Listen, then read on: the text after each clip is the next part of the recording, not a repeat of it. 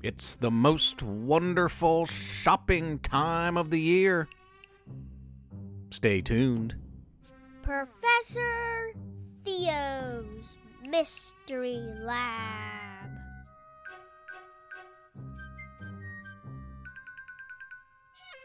Welcome to episode 10. My name is Professor Theo. I'm broadcasting from the campus of Splendid University in beautiful, splendid West Virginia, home to some of the most wild and adventurous and unimaginable boys and girls and things. Some people think the wild and wacky happenings of this town have something to do with the top secret and ill advised experiments of my lab. I can assure you that's ridiculous. The holidays are here, and the malls are full of shoppers hungry for deals. I went to my local Mega Mega Mart on Black Friday. I was out of cucumbers and root beer. Black Friday is not a good day to go shopping for such items, I've learned. But being there in that big box store as the holidays approach reminded me of a story of a boy named Isaac and his mother and the big blitz lottery they won a couple of years ago. This is their story. We bought a mega mega mart.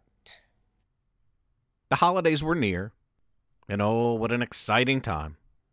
Made even more exciting when six year old Isaac won 15 quintillion billion dollars in the big Blitz lottery. His mom asked him what he planned to do with all that money. His reply was simple I'm going to buy the Mega Mega Mart. Isaac's mom didn't think it was such a good idea, but her son was very convincing. Owning the Mega Mega Mart is my lifelong dream, Mom, Isaac pleaded. They have everything. We'll have plenty of food to eat. I'll have every toy I've ever dreamed of to play with. They sell futons and televisions and games, so we'll have places to sleep and things to do when we're awake. Isaac's mom finally agreed, and they used a chunk of their lottery winnings to buy the Mega Mega Mart. Isaac changed the name of the big box store to Isaac and Mom's Mega Mega Mart and for a while they had a lot of fun. They ate loads of macaroni and cheese, played video games, watched football, rode bikes up and down the aisles, played Monopoly, fed the fish, raced shopping carts, and so much more. After a week, they got bored, though. The giant Mega Mart seemed awfully lonely with just the two of them. Isaac had an idea. There's way more toys here than I could ever play with. And Christmas is just two weeks away. Let's open up Isaac and Mom's Mega Mega Mart to kids that might not get Christmas gifts and let them choose whatever they want. Isaac's mom thought that was a great idea, and that's just what they did. In only a few days, the toy department was empty, but Isaac was happy knowing that hundreds of boys and girls would have toys to play with on Christmas Day. Isaac was going to miss all of those hundreds of toys that he had to play with, but he felt good knowing that the boys and girls of his hometown would not have to go toyless on Christmas. Then he got another idea. Mom, we've got more food than we really need. I mean, there's only two of us, Isaac said. And some of those kids that were here for the toys looked awfully hungry. Maybe we could open up the doors of the Mega Mega Mart and let hungry people that can't afford food to have the chance to take whatever they need. Isaac's mom thought that was a great idea, and that's just what they did. In no time at all, the food was gone. And without all those toys and all the food, the Mega Mega Mart was beginning to look a little bit empty. Isaac said, There's still lots of clothes, and look at all these futons and televisions. We really don't need all of these, do we? You're probably right his mom replied. Maybe we should. Isaac interrupted, excitedly. give away the stuff too? And that's just what they did. Folks from far and wide gobbled up goodies based on Isaac's generosity. It was Christmas Eve finally. The Mega Mega Mart looked awfully empty. Most of the toys, food, furniture, electronics, clothing, and more were gone. Isaac even gave a lot of his lottery winnings away to families in need. Suddenly, the Mega Mega Mart looked awfully lonely, with nothing but large white walls staring back at Isaac and his mom. Of course, they were well taken care of. They'd set aside enough to suit their needs. It feels a bit more like our regular home now, only bigger, doesn't it, Mom? Isaac asked. It does, she replied. Maybe we should just move back there. I mean, we really don't need all this space. Our home is just the right size, I think. It seems three weeks of mega mega mart living was enough for Isaac and his mother. They were both happy to move back to their old apartment on Christmas Day. And they felt good, knowing that they had given so much to so many at a time when giving is most important. That was fun, but I'm glad to be back home, Isaac said. I am too, his mom replied. You're my favorite present, Isaac. Thanks for the adventure. You're my favorite present too, Mom. The end. Remember Tanner? Tanner is Splendid's computer whiz kid, trapped in the world of computers and video games, protecting the Earth from a toxic computer virus while trying to steer clear of its inventor, Mr. X, who wants to use the virus to destroy all of the world's technology. Theory X, Part 2. When we last visited our computer whiz kid Tanner, he had rallied alien space invaders to help beat Mr. X. The villain promised to return. Tanner knew Mr. X well enough to know that he would come back stronger than ever. Tanner would have to assemble a large group of brave gamers to be ready. Whiz Kid Tanner already had the help of 20 alien space invaders but he felt that he might need much more. Tanner had been leaping from game to game, computer to computer, for quite some time. With each new leap, he would try to befriend some of the game's characters and rally them behind him in his upcoming battle with Mr. X. Sometimes it was easier said than done. For example, Tanner didn't feel very welcome in a world where a giant ape was constantly throwing barrels at him. He quickly left this game and leapt into another. Tanner had better luck recruiting a turtle army that was desperately looking for something to do after years of failing to keep a couple of Italian brothers from continually rescuing kidnapped princesses. Tanner added the turtle army to his alien space invader friends. He also had luck recruiting some very upset ducks that were tired of being hunted, some street fighters, a paper boy, with lightning quick reflexes and accuracy, and a few kid superheroes from the all new and very popular Buck and Tracy versus the Book Fair Bandit video game. Tanner's force was quite large now. Mr. X returned, and he brought a legion of computer whiz kids with him. There's only one of you, Tanner.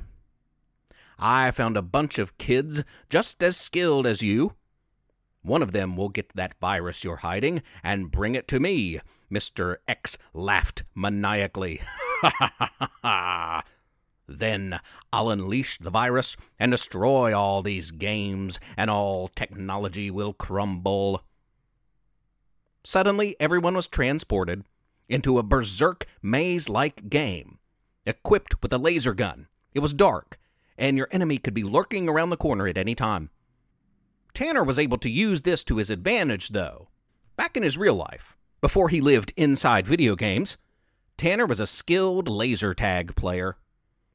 Mr. X's large group of whiz kids proved difficult to top. But Tanner had his own group of turtles, space invaders, street fighters, paper boys, and kid superheroes to help. Still, the good guys struggled against Mr. X's highly trained and super sophisticated young battlers. The turtles grew tired. The space invaders shot down. The paperboy experienced a glitch. The kid superheroes were taken captive. It's over, Tanner, Mr. X bellowed. Give me the virus. It's what I sent you in here for in the first place. Give it to me, and you can go home. I'll help you out of this video game world. Tanner thought about it. He considered both sides. Surrounded now by whiz kids, Tanner stared at Mr. X and said, No. Then we'll take it, Mr. X shouted.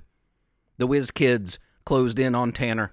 Tanner held the virus close and imagined what the world would be like once it was rid of all video games. It made him so sad. All of a sudden, a giant ape appeared and rescued Tanner. The ape threw a barrage of barrels at the whiz kids. The ape brought backup with him, too. Scores of video game football players and baseball players and plants and zombies joined in the battle and helped tip the scales in favor of Tanner and his friends. It worked. The good guys succeeded in defeating Mr. X. Tanner thanked the giant ape and all that had helped. Old games and new had worked together, and all involved happily celebrated the video game victory. It was a short party, however, for suddenly Tanner was zapped out of the game. He hadn't been outside the gaming world for weeks, maybe months. Now he stood face to face with Mr. X in X's lab. Tanner, your friends aren't here to help you anymore. Give me the virus. Put me back in, Tanner commanded. No problem. Give me the virus, and I'll put you back in forever. Right before I delete all video games, the villain threatened. That's too bad. Tanner smirked. I don't have it anymore. It's in a safe place where you'll never find it. Tanner wasn't bluffing. Where had he hidden the dangerous virus? What would Mr. X do now? Had Tanner saved video gaming and computers once and for all? To find out, you'll have to tune in to the third chapter in the Theory X series when it's available. We have not yet met Splendid's own Max, a young computer whiz kid girl who will soon team up with Max in his battle with Mr. X. But that will have to wait for another time, too. That's all the time we have for today, and all the stories I have for this week. Next week, our kid superheroes, Buck and Tracy, will return in an electrifying holiday themed story. And soon, very soon, you'll meet those time traveling teens and the St. Nick Squad straight from the North Pole. Until then. Professor Theo's Mystery Lab is written and read by Jonathan Joy. I'm Rissy Joy. Please rate and review the podcast on iTunes. Spread the word. Tell a friend. If you don't, Professor Theo might zap you into a video game. If he could do that type of thing, I mean. Also, please consider supporting this project by making a small monthly pledge at ProfessorTheo.com.